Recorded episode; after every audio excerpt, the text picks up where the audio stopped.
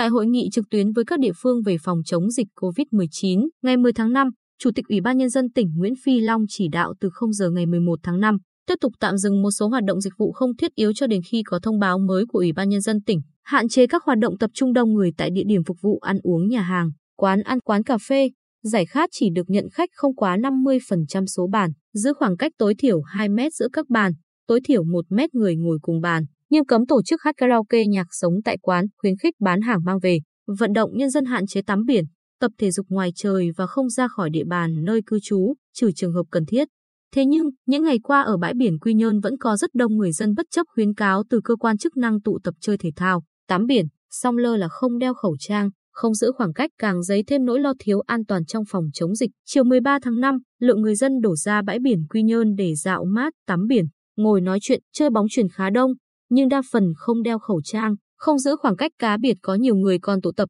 thản nhiên ngồi nói chuyện với nhau. Có thể thấy, ở tỉnh Bình Định lúc này thời tiết nắng nóng đang diễn ra khiến bầu không khí oi nồng, khó chịu nên sau những giờ làm việc căng thẳng, việc người dân ra bãi biển để hít thở không khí trong lành, tập thể dục thư giãn để tạo cảm giác thoải mái, khỏe mạnh cho cơ thể là điều dễ cảm thông. Tuy nhiên, giữa bối cảnh dịch COVID-19 đang diễn biến phức tạp ở nhiều tỉnh, thành trong cả nước thì việc khuyến cáo nhân dân hạn chế tắm biển, tập thể dục ngoài trời của cơ quan chức năng cũng là rất cần thiết. Việc làm này vừa góp phần phòng chống dịch bệnh xảy ra, lây lan vừa bảo vệ sức khỏe cho cả cộng đồng. Hơn nữa, các cấp, ngành, chính quyền các địa phương của tỉnh đã và đang nỗ lực triển khai đồng bộ nhiều giải pháp để phòng chống dịch COVID-19, duy trì môi trường sống an toàn cho cộng đồng thì việc mỗi người dân chia sẻ, nâng cao ý thức giữ gìn vệ sinh cá nhân, vệ sinh môi trường, thực hiện đầy đủ nghiêm túc yêu cầu 5K của Bộ Y tế, nhất là đeo khẩu trang bắt buộc tại nơi công cộng đóng vai trò cấp thiết hơn là việc tụ tập để tắm biển vào thời điểm mà dịch đang xảy ra ở nhiều địa phương trong cả nước. Do vậy, mỗi người dân hãy vì lợi ích chung của cả cộng đồng nên ý thức hơn nữa trong việc tuân thủ,